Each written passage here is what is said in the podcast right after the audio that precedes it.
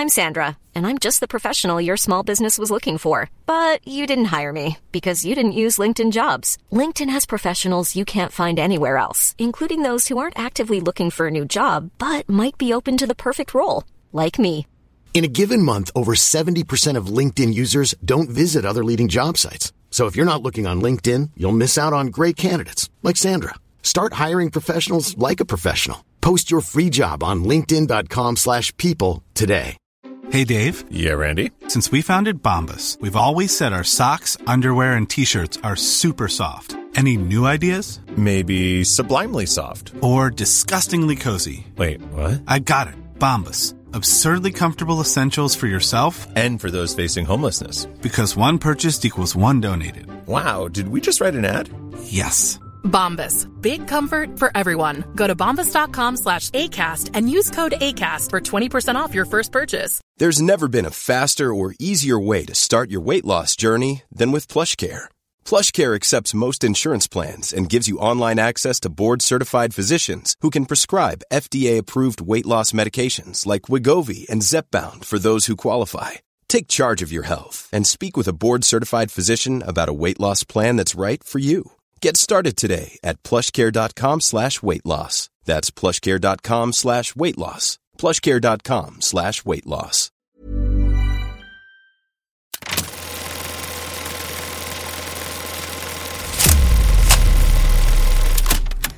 What's up, everyone? Welcome back for another very special edition of Collider Dailies. You not only have me and Steve today, but you have a guest, a very cool guest. We have Grant Singer, the director behind Reptile, one of Netflix's hottest movies right now. My God, first feature and big winner on Netflix. Congratulations, Grant. Thank you so much. I really appreciate it. So, Steve, I believe you're kicking us off here, Yeah, I was going to say I'm going to start with the first question. So, uh, for people who are not uh, uh, who do not have the number one movie on Netflix, um, I'm just curious, what is it like actually having the number one film for three consecutive weeks? It's surreal. I mean, I think actually it wasn't until the the weekend the movie was released um, did I really have even like a remote grasp on like the global impact of Netflix. I was getting messages in languages I don't even understand about like how much the movie moved them and how much people connected with it, and that to me was like something that I I didn't fully understand until like the movie had been out. Just like their reach. Like this is like not just like a movie that has like oh the movies in theaters around the world. I mean it's like anyone who has a TV, not anybody, but a lot of people with TV have a Netflix account. So just the like this the, the sheer scope um, and volume of the amount of people that it reaches is pretty surreal. Um, so I think I think surreal is the right answer. Sounds like an appropriate word to use. I'll just preface this question by telling everybody this is going to be a spoiler free interview until we say otherwise. So you are in a safe place until we give you a very, very clear warning if you have not watched Reptile. But I'm going to risk it with this question, Grant. So given given the widespread reaction to this movie, is there anything in particular that surprised you about an audience's response to the film? Like unexpected interpretations or little details that people picked up on that you didn't think they would? So someone had sent me these like um, Twitter threads of like people reading into every little thing, and some of them I was like, some of them actually was like, okay, they're actually catching on to things that we were doing with the film, which I was like really pleased with. I'm like, oh, these people are very thoughtful and considerate in their sort of you know experience of the movie. And then other things i was like wow i didn't even think about that. So there's a lot of like almost new theories or new sort of people sort of putting things together in their own head. That to me again like i it's not that i didn't think about it like what how people were going to sort of respond to the movie and interact with the movie but again it's like it, there's always surprises as to sort of what people latch on to certain things in the script or certain things in the filmmaking it be mirroring you know i'm not talking about the actual use of mirrors in the movie but like the mirroring sort of how things are paralleled throughout the movie. But I think just the the manner in which people really sort of um, got into the intricacies of all the little details throughout the movie that I think really surprised me.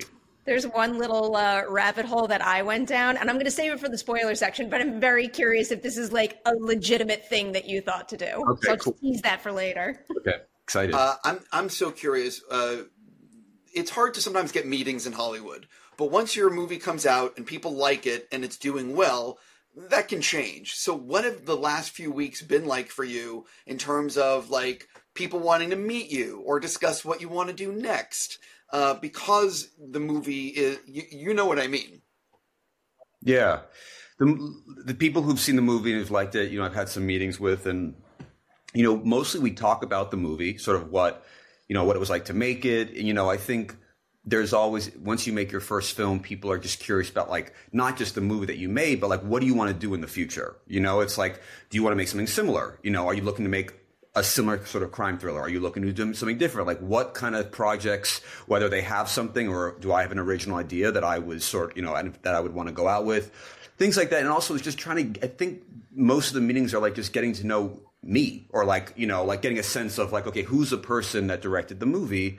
Um, and yeah, I think certainly once you make a movie, you have, there's more opportunities to like just broaden your horizon in terms of the amount of you know whether it be studios or producers or actors. I've actually had had that was also surprising. Actors reaching out to me, how much they enjoyed the movie and wanted to sort of talk. And I was with an actor yesterday who I really loved, and uh, you know, just uh, you know, the actor meetings are, are really special because at the end of the day, I think the actor director relationship is probably the most sacred relationship when making a movie. You know, at, at, the end of the day, you can be super talented as a director, but if, if, if what you're seeing on screen isn't, you know, moving or emotional or powerful, then, you know, it, it's, it's hard to make something compelling. So I'm, I, I love meeting actors and hearing what they're interested in doing and, um, what their thoughts of the movie were. So, so certainly the actor meetings are very cool too. I have to do. I love that mentality about working with actors. I have to do a follow up. So, what have you been telling people in these meetings in terms of what you want to do next? well, it depends on the it depends on the meeting, you know, and and I'm I'm not cagey. I'm not like concealing anything. You know, I'm I'm I'm writing something that I, I, I would like to do, but I'm also open to doing other things. But like I don't want to like be super prescriptive and say this is what my next movie is or this is what I want to do. I want to be open and like here, you know, every meeting is different and and um and uh, a lot of times people can sort of surprise you with a story. At the end of the day, like sometimes you might hear a story, like something might happen to you. Like you might hear a story like, wow, I didn't think that would be something that I would be, you know, want to pursue or a movie that you would want to see, for example. But then all of a sudden it kind of like strikes you and you can't stop thinking about it. So I just want to be open to sort of, you know, um, what you know what might come my way. And um yeah i think that's really the, the right answer. So we ju- we jumped like way ahead without talking about your background given that this is your first feature. A lot of our viewers are likely first going to get to know you via this interview via this movie. So first i wanted to ask you uh, i guess kind of to pick your favorite child of all your music videos do you have an absolute favorite? Like if everyone left this interview and watched just one which one would you want them to watch? That's a great question I would say um, the Weeknd call out my name.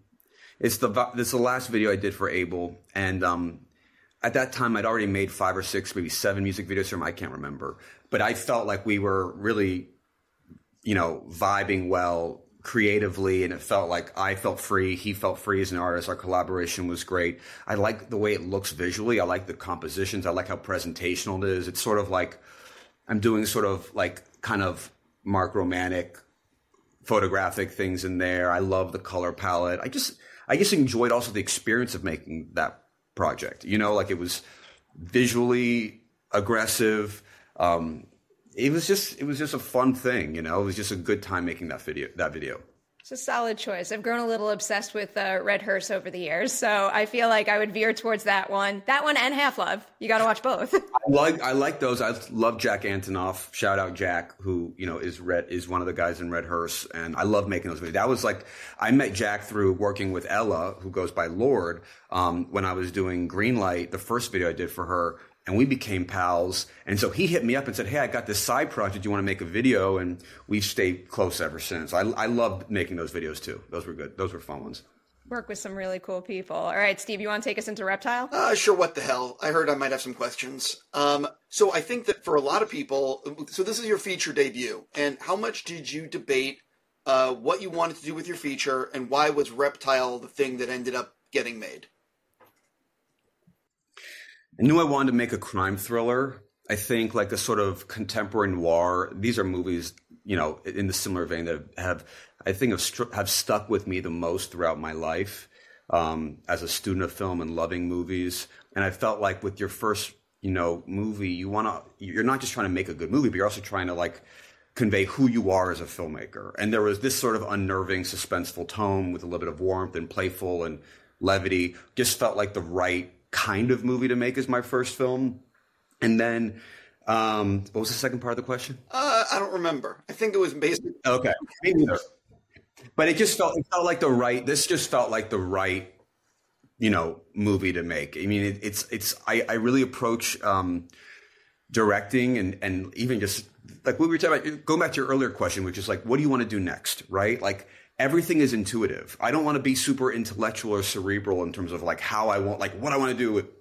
this is what I want to do. It's like I want to be very open and liberated. I think art- artistically, as a, I guess as as a person who's growing as a filmmaker and wanting to do new things, being open, right, is is is also a really important part of that same facet of being creative. It's not, you know, for me, being really hard in, in terms of you know that kind of mentality is not something that I think yields the right kind of results for me personally. You know. Mm, totally makes sense. Going back to the the music videos a little bit, because you've had so much success in that realm, is it easy to convince the necessary parties to give you the okay to direct a feature, or is it a situation where you have to convince them, like, I'm good at this, but I can do this as well? I would. I actually think, unfortunately, you have to start from scratch. Like uh, certainly you you get your foot in the door. Like okay, listen, I can direct. Meaning like I can direct something visual, but I, I think unfortunately there's a um, there's a negative uh, perception with music video directors, like, oh, you're just like a music video director. Like, it's not serious. It's it's for some reason. Again, I come from the generation of like looking up to people like Fincher and Spike Jonze and Mark Romanek and Michel Gondry and you know Chris Cunningham and Hype Williams and all those guys. Um, so I, I knew at a young age, like, well, there was a path forward, even subconsciously. Like, if I were to make music videos, maybe one day I get, might, might make the opportunity to like prove myself as a director of music videos, and then maybe I can get with the right script or whatever can make a movie. Um, when you go in that room, like these pitch meetings, it's it's they're really just kind of looking as a again I, I can't speak for everyone but in in my instance it's like okay does this guy have a vision is he going to be good with actors right as a producer or a studio it's like you might be the most talented director ever visually but if you can't like articulate your vision and also seem collaborative. There's all these like different personality traits. Again, you would have to ask a producer what those specifically are, but I'm just, I'm just assuming it's the idea when you're a director, you have to like, um, you're you're really the like the ultimate communicator on set. You have to communicate to hundreds of people what your vision is, work very economically and quickly, um, and not be overly precious about certain things. You know, especially in your first film because you don't have that like you don't have as much leverage. Um, so in that in that pitch process, they're really as much it's it's less almost about like what is the movie you want to make, and more like who are you? Is this someone that like I want to invest X amount of dollars into this project because a lot of projects succeed, but a lot of projects don't. So it's, and I can also speak on behalf of Benicio on that first meeting I had with him. He had so many questions, right? Like about the movie, like so many questions about what my vision was, but I could tell minute 45, it was less about the movie and more about him trying to figure me out. Right? Because as a direct, as an actor, you're really, I don't care how talented you are, if you're in the hands of a, of a director, right? And like they could mismanage your performance. They might have a very different vision of what the movie is versus what your vision is. So he was very much trying, again, I can't speak for him, but my perception of that meeting was he was trying to get a sense of who I was as a person and as a director, what kind of director I would be on your first movie, right? So it's a, it's a lot of like, it's a lot of that. It's a lot of like them sensing out, okay, this guy, Grant, he's made a lot of music videos. We know he's got sort of a visual thing, but how is that going to translate into a narrative thing? And, and again, I don't care how persuasive you are in the room. Once you're on set, it's, that's really the ultimate test, you know? Speaking of Benicio, um, you, he co-wrote this screenplay. Um, which is the first time he's gotten a credit like that. So, what what surprised you about working with him as a screenwriter? What did he bring to the table? You know, Benicio is so um, thoughtful about every little detail, right? As an actor, I think, again, I don't approach film as an actor. I approach it, you know, from from more objective perspective, being behind the camera. Um, but as an actor, you have to inhabit these characters, and he's had decades and decades of doing incredible movies, inhabiting brilliant, very varied characters. So he thinks about stories from within, right? From within a story, from within a character, really from a very complex, three dimensional way, in a holistic way. Um, so he brings a lot of consideration, passion, and thoughtfulness into every little beat, right, of the movie. Not just from his character, but also through the storytelling. Um, and it was a it was a very rewarding process. The whole experience was was pretty amazing, and also just having the time. You know, I, I can't even imagine going to set right and your first movie, and you don't have much uh, time ahead of time with the, with the, your lead actor, right? Like you maybe you've had a couple meetings, you've you know whatever, but that would be a very different experience than the one I had. Which like by the time we were rolling, I had we had just endless amount of conversations about the movie. We really got to know each other as people, so there was a comfort level that was I think very beneficial beneficial for the final product, which was the familiarity of not feeling. Um, insecure in any way, you know, in your role. Like it was, it was, I felt very comfortable with him, communicating with him. And I think vice versa for him, you know? And then you obviously uh, cast uh, Alicia just so you could make an excess baggage reunion, right? Well, it's funny. He was his suggestion um, to cast Alicia when we were talking about that during that casting process. He brought her name up, and I thought that was so inspired. And again, he had known her for so long, and having worked with her, he just clearly knew that she could inhabit the role in a beautiful way. And I loved that. I thought it was such an inspired idea. And then once we talked to her over Zoom, it was just kind of, it felt inevitable. It felt like just a totally right decision. I'm so glad it worked out. She's crushing it lately. I feel like in recent years, but this year in particular, seeing uh, this and Perpetrator back to back, I'm like, you, like you are the coolest. Like keep swinging big and doing bold projects because I'm very much here for it. I am too, and it's funny. Like the, the a week or two after the movie came out, we saw on IMDb her star meter was number one. And I was like, it made me feel so good. It made me feel so good because like we are bringing Alicia back, and it was just it was amazing. Obviously, I can't take sole credit for that, but I just love that she's doing so well, and she's just the best person. I, I can hope to continue to work with her, you know, and, and for many years to come. It makes me happy. So one thing I love doing is highlighting the the different variety of approaches to acting that there are out there. So I'll, I'll loop Justin in for this too. Can you maybe specify something unique about the way that Justin, Alicia, and Benicio all approach their work, where it calls for something different from you as their actor's director? It's a great question, by the way. Um, every actor in the movie approached their process completely different. I actually don't think there was a single actor where I could be like, oh yeah, those two people are the same, or those two people kind of communicated with me about their process, their roles, and what their character is doing the same. It was every character, every actor um, was a very unique uh, relationship with that I had with them. Um, Justin is like is you know one of the greatest and biggest pop stars in the world, right? He's a, an amazing musician, but he's also a phenomenal actor, and he he really thinks about his character in the story in, in, in such deep ways. I can I can remember like leaving set and like being on the phone with him for like an hour and a half about like whatever we're gonna do the next day and different ideas and again super thoughtful, but in different ways than Benicio, right? Like they both communicating with them is also very different. Like you, you talk about things in a different way. Same thing with Alicia, Same thing with Michael Pitt, right? Like Michael Pitt is um, you know, very immersive as an actor, and um, speaking to him, even like getting him, you know, or, or, getting ready to do a scene, I would communicate with him very differently than I would with Justin. Also, a lot of times Justin and, and um, Michael had scenes together, which was so amazing for me because I would I would direct them very differently, right? Like I would go speak to Justin about what you know what we were going to do um, in a certain scene, and then I'd go to Michael, where he was standing outside smoking or whatever, and I would talk to Michael and I'd be like, "Listen, Michael, someone did this," and he and I would I would I would like completely change the way that I would talk about the scene, and then it was great because then you have these two very opposing, sort of diabolically different characters, right? You know, intrinsically, completely just alien one another. And I think that's what makes those scenes so alive and and and have such a sort of a vitality to them is because you're seeing completely two different types of people from two different walks of life, two different approaches to acting sort of converge. And that to me was really exciting. That's a great answer. Uh, one of the things, listen, I uh, i touched on this with you previously, but I really enjoyed the way you moved the camera especially in the first act.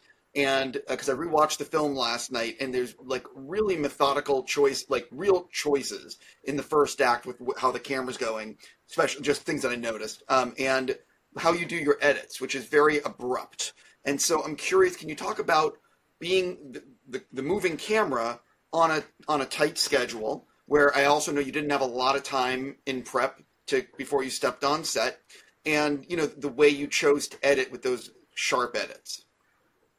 So sharp being the operative word, and I appreciate you you seeing that because that's something we were going. I wanted something that would like slice, right? I wanted something caustic, abrasive. I want like the, that that really hard, sharp, um, yeah, razor sharp uh, construction to the movie. I I love like very classical camera moves. Like I'm very traditional. Like I love like when I watch older movies, I just love the way they move the camera. Like it's like very considered and it's very like I don't know. To me, it's like a love letter to like all these movies from the past. But um, I I wanted that sort of uh, yeah, that very sort of formal. Like I think we were talking about the first act. The first act is much more presentational, and then as the film progresses, the film gets within Benicio's character, and it becomes much more immersive. Long, we use longer lenses, more zooms. It's a little bit. I don't say more loose, but it's certainly more like um, within. Right, it's within a scene as opposed to objective, right? Like as the movie begins, we're much more outside of the world and we're sort of looking at it sort of voyeuristically. And then it just sort of completely changes once the, ha- like there's actually a shot halfway through the film, spoiler, where something happens with Benicio's character and he's being taken away in a police car. And there's a shot of the farm field and there's a fence in between, in the center of the frame. And it's before we fade to black, we see the car very far away from the camera just drive from the right side of the screen to the left side of the screen and we fade to black and you see like these cows on either side. But it's really at that point in the movie, we're going from the first half of the film to the second half, and the film is completely changing, right? And at that moment, at that point, really, the way that I shot the movie is slightly different, right? Like I'm, I'm not going to go into like how I shot the movie, but like we we do that's sort of the turning point, right? In terms of like the style that you're talking about. And it's funny because I watched The Killer last night, and Fincher does these amazing sonic transitions and cut points that I'm very fond of um, and certainly like there are similar sort of uh, sharp edges to the way Reptile has been edited and constructed, and that's just a taste thing. You know, it just it just comes down to like how you want to. I, that was something that was even years ago before we shot the movie. I I knew that that was that was going to be in the construction of the film. Just something that again, like you were saying, why did you want to make this movie? It was like, well, I wanted to also employ those those techniques cinematically because I just love them. You know. So before we veer into spoiler territory, I wanted to ask you one broader question because we, we always love highlighting as many people's work in this industry as possible. Can you name, other than The Killer, a recent movie you saw that inspired you and maybe even, I don't know, gives you hope for the future of this craft and industry? That's a great question. A movie before I made Reptile or within the last couple, it could be any time. Like I'll take either. I'll okay. even take both if you have two examples. Yeah, I have two examples. Let me just think about this for a second. Okay. I rewatched Shoeshine by De Sica. Um, it's it's it's an older movie, obviously. He made it just before Bicycle Thieves, but that sort of sincere filmmaking that just like just about that deals with the human condition and the corruption of youth and innocence, and it deals with things that are very primal. Um, and it's it's just it it comes from such a a deep place in the soul, um, and the storytelling is just so brilliant. The performances are like just unbelievable. Um, it just took my breath away. Another movie, okay, a more recent movie that I saw and loved. I rewatched Swimming Pool by Francois Ozon, which was a movie that I loved in 2000- four. Is it 2004 when it? No, no, no, no. 2001 when it came out. And I remember like I'm rewatching movies kind of like that I love from the past, and I I love that movie. And Charlotte Rampling is just incredible, and I love that um the atmosphere and how that movie really takes its time and doesn't. And again, just it's it's so so great. I didn't want to. I was about to say the F word. I'm not going to. But one movie I saw last night, and I have to just shout out, it was so inspiring, was The Killer. And again, no spoilers. The movie's not out yet. But um, I thought you were about to ask me, is there a perform? When you said, um, do you want to give a shout out to someone? I thought you were going to say, was there a performance?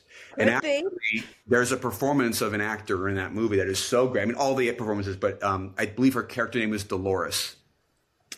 And uh, I wasn't familiar with with her as an actor before last night, before the movie, and she's so good in the movie. All, all the all the performances in the movie were great. But shout out the killer! That movie's sensational, and I just can't wait for that movie to come out. Wait, wait. I've, Now I want to look up who plays Dolores. I, I have I have a question. You're you're telling me that David Fincher manages to get great performances out of people? That is shocking. I'm Sandra, and I'm just the professional your small business was looking for. But you didn't hire me because you didn't use LinkedIn jobs. LinkedIn has professionals you can't find anywhere else, including those who aren't actively looking for a new job but might be open to the perfect role, like me. In a given month, over 70% of LinkedIn users don't visit other leading job sites. So if you're not looking on LinkedIn, you'll miss out on great candidates like Sandra. Start hiring professionals like a professional. Post your free job on linkedin.com/people today. What you know what's so funny is that I think whenever I read about Fincher, obviously I have my own relationship to his work because I've been influenced by it for so long. But people always talk about like the sort of technical magnificence of his movies, which are undeniable, right? He's just a master technically in, in many ways. I mean, in every way. Um, but people don't talk about his performances. I, in my opinion, like when I read about his work, people like talk about like the imagery and all the sort of like directorial things that are going on in his movies and what he's what he's able to do. Um, but I I really feel in all of his movies, specifically when I watched The Killer last night, oh my god, it it might be my favorite Michael Fassbender performance ever that I've seen him in, and it's so good, and the performances are just like sensational. And so I don't want to I don't want to no spoilers, but like I I have a lot to say about that movie because it really moved me. Um, and I had, I had like a, a grin, a smile on my face the whole time, and it was just it's it's such a it's such a pleasure to watch his his work, and I'm and I'm so excited that it's a movie that's going to be on Netflix, so so many people are going to see it, and um, I think it's going to be a huge hit.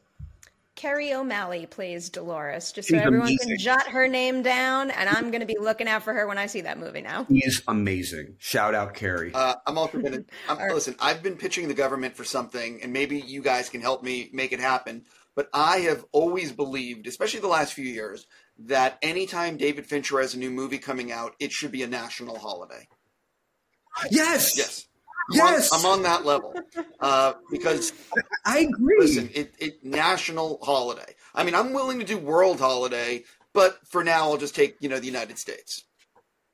Well, can we at least get him an Oscar? Because last night, the screening, they announced all of his collaborators, and it was like Oscar winner, Oscar winner, Oscar winner, and then greatest director on the planet, David Fincher. That's what, the, that's what Elvis Mitchell said. And we all clap, and I'm thinking, how does he not have an Oscar? How does he not have an Oscar by now? It doesn't make Well, sense. I, I, I'll say that he has not made that Oscar movie. He's not leaned into making a film that is an Oscar type player. The fact of the matter is, if he wanted it, um, I believe he he you know, he's so ridiculously talented that he just hasn't he hasn't played the game and he hasn't made a film that's like an Oscar film. Perri, I don't know if you want to chime in. I, I felt I feel like in hindsight, like in hindsight, we could say that a bunch about a bunch of his films that they were deserving. with Mank, it was uh, something that maybe could have been something. But the other thing is, like, look, I mean, there's incredible movies this year, and um, you know, only one is going to win Best Picture. It's going to probably be Oppenheimer.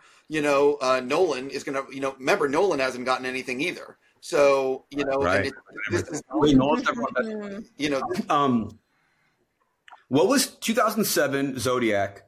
That listen, I know that was a crowded year with There Will Be Blood, No Country, Michael Clayton, I believe, was 2007. Um, you had uh, 2007 was also um, that Noah Baumbach movie, uh, Margot at the Wedding, right? It was like a very Oh, um, oh, I can't believe I'm not going to remember the name. 2007. Yeah, 2007 was a huge year for movies. Um, did did did what year was The Departed? Well, no, that was earlier. That was 2004. oh, I don't remember. I don't know. Uh, The point is that was I understand. I mean, Zodiac to me is is c- certainly worthy of that. But um, listen, we don't have to. It, this isn't the the the how come David Fincher hasn't won an Oscar episode, although it should be. But um, I, I listen. I I think I certainly felt like Mank was deserving of that, and I don't remember what won that year, what, what who won Best Director, but um, when I watched Mank the first time, it was like I, I, I couldn't even. It was like a marvel, like an actual unbelievable marvel, cinematic marvel. Is It was like just Listen, you know. again, national Chloe holiday, Zhao won that year. Oh, Don't have it. uh, Okay. national holiday when Fincher has a new coming uh, new movie coming out. Yeah, let's do it. All right, done deal. We're going to make it happen. We manifested it. And now it is time to talk about reptile spoilers. So if you have not watched the movie, now is the time to push pause on the video. You go watch it on Netflix, then you come back and push play, and the video begins right here. It's that easy. It's that great. All right, first question that I wanted to throw in this section so you can answer it freely.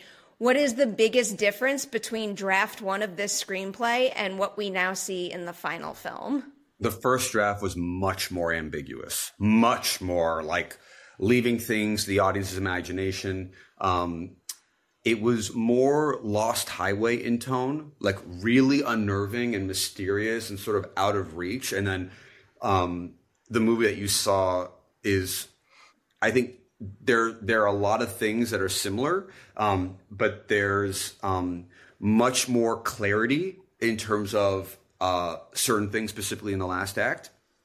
And uh, you know, earlier drafts had a different ending.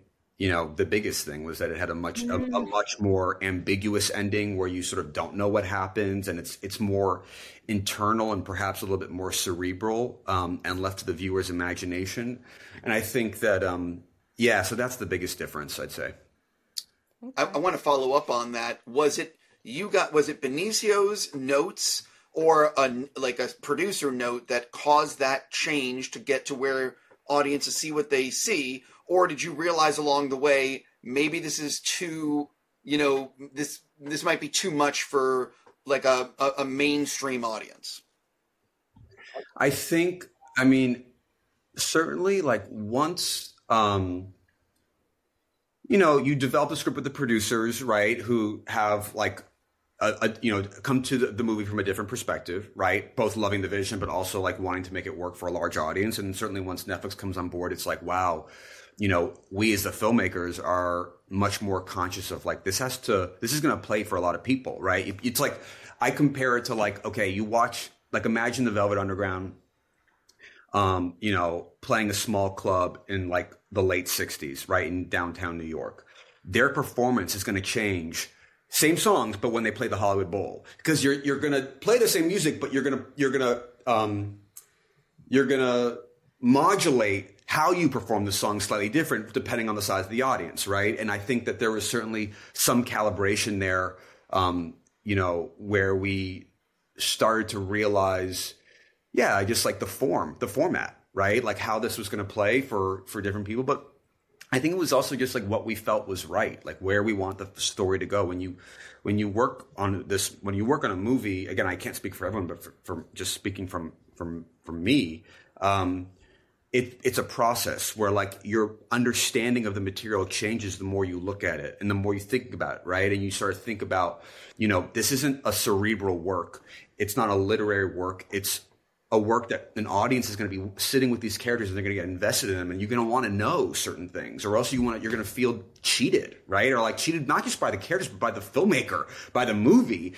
And you want to leave you want to you want to just be conscious of how you're um of the audience's perception. It's the same thing with like why do i do certain edits? It's because i want the i want it to strike and i want that feeling for the viewer right? It's not just because i like it as the you know in the editing room, it's because I understand that it's going to have a certain um, effect for the viewer. So you're always thinking about how an audience is going to engage with the movie. And again, it's just these are things that just evolved over time. But yes, I think from the first draft all the way to the movie you saw, the ending was was different. It also just to to point like for for people realizing like it also comes down to are you making is your because if you could have made the movie that you're talking about but it would have played to far less people you would have had to make it on a much lower budget and you would have been considered lynchian rather than you know what i mean like you'd be setting a, Yeah, a yeah. path that for a completely different trajectory if you had chosen to make it the way you originally designed it Absolutely, and you know, I'm always straddling as a as a person, as an artist. Like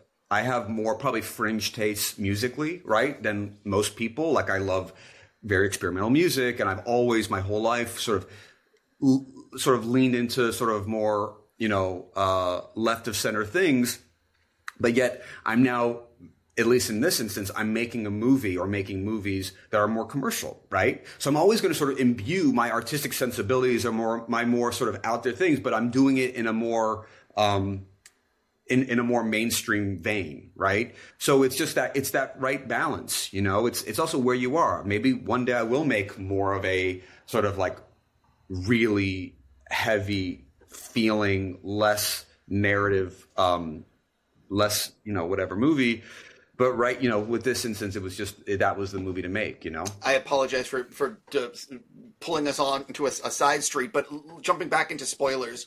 So was it always, and there's a big spoiler, was it always going to be Justin that was the the killer? Yeah, who or, orchestrated his uh his uh his girlfriend's death. Yeah, it, that was always the same. I mean, the the the the um like the tent poles of the story never changed right? It wasn't like we changed. We like approached things from, from scenes cer- certainly from different ways, but the the general story was always the same. Here's my super specific question that I teed up earlier because I saw I saw this on Reddit and I'm like, oh, it's kind of right. Are the colors that all of the characters wear specific to who they are and their intentions in the movie? No, but I did see something like that. That's one of the things where I was like, wow, people really read into those things. I would say most of the, again, that's a question for my costume designer. she might be like, absolutely.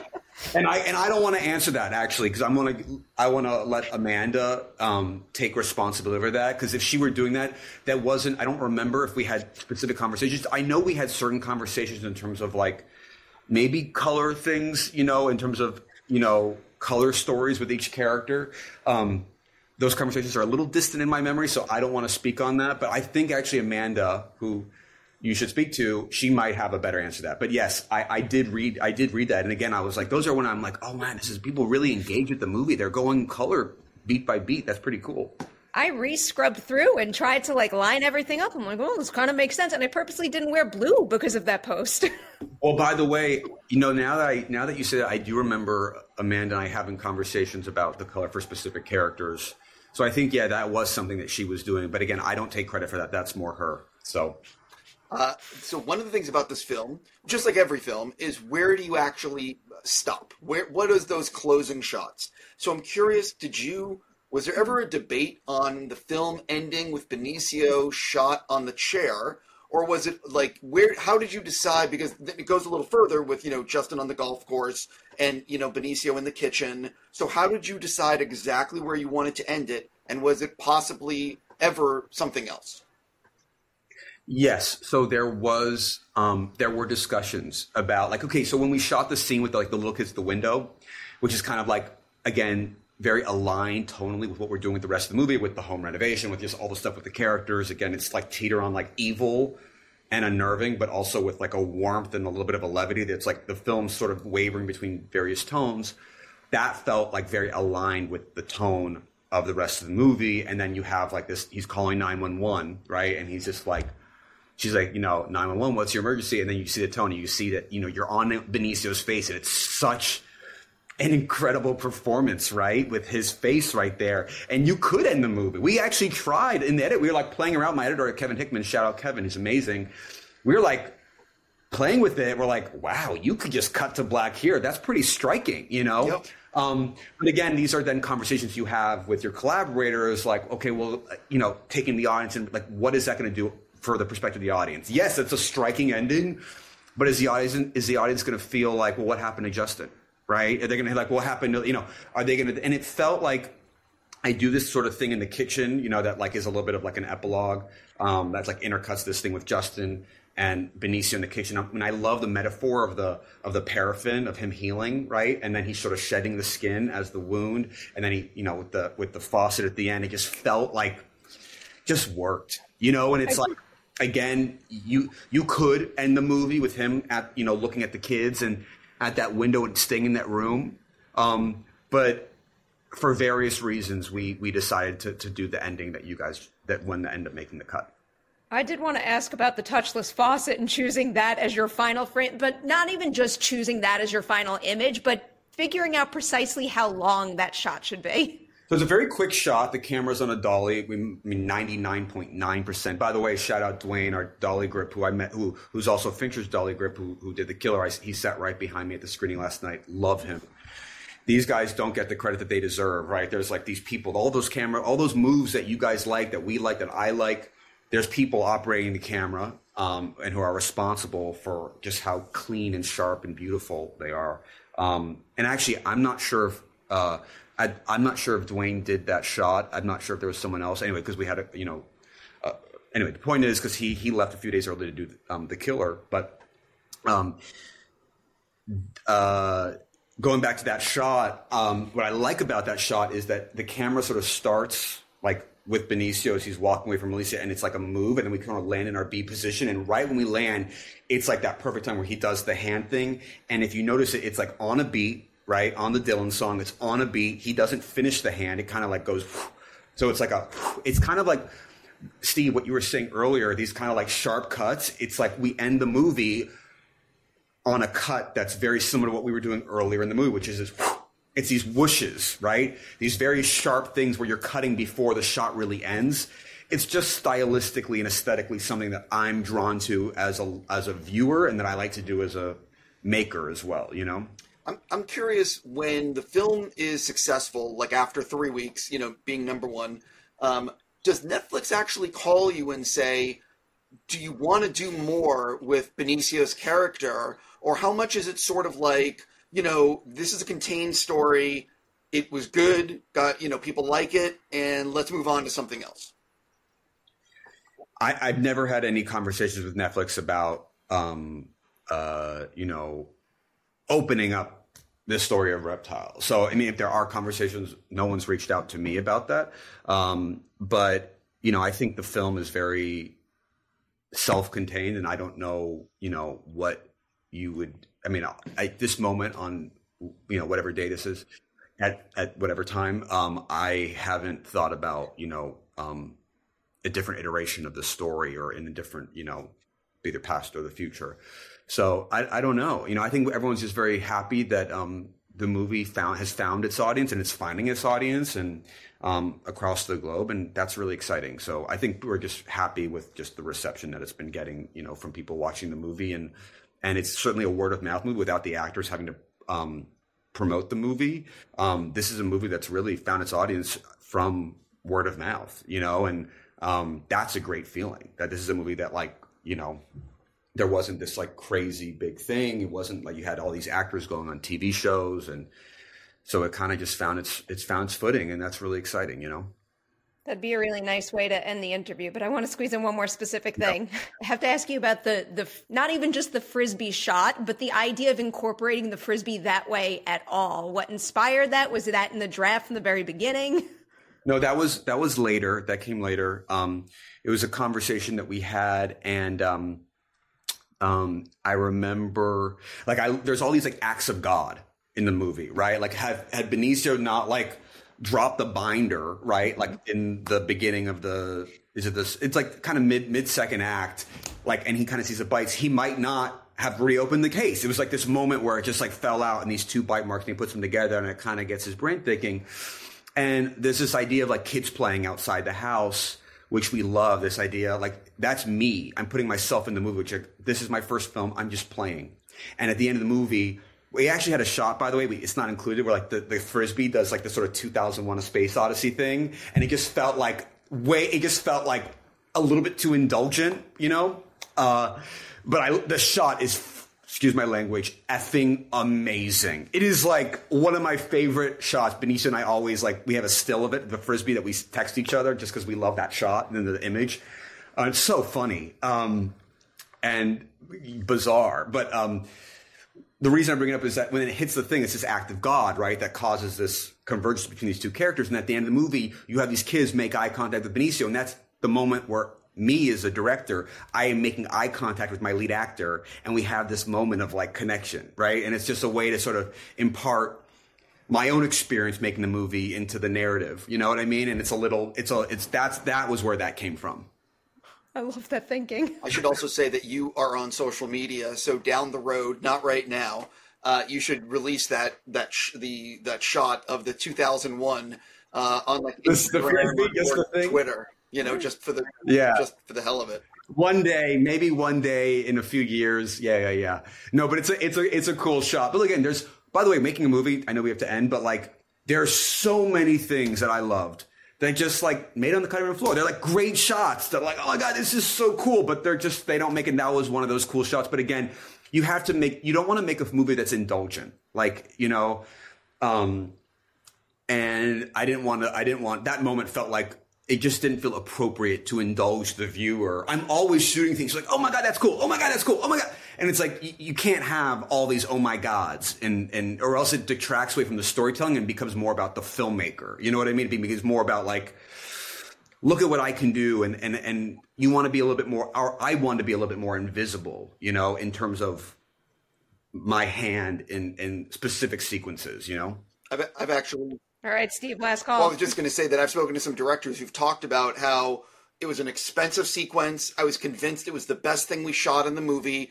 It's eight minutes, and we had to lose it in the editing room because it just didn't work in the movie, even though the filmmaking was um like everything about it was amazing. It just didn't work in the movie.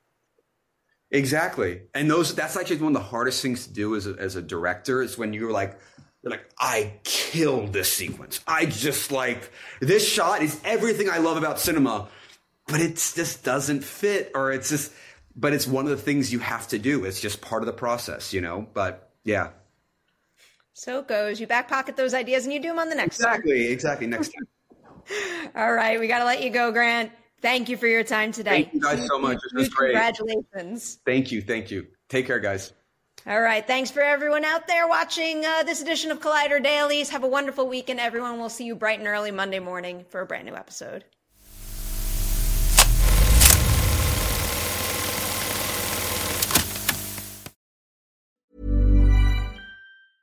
Planning for your next trip?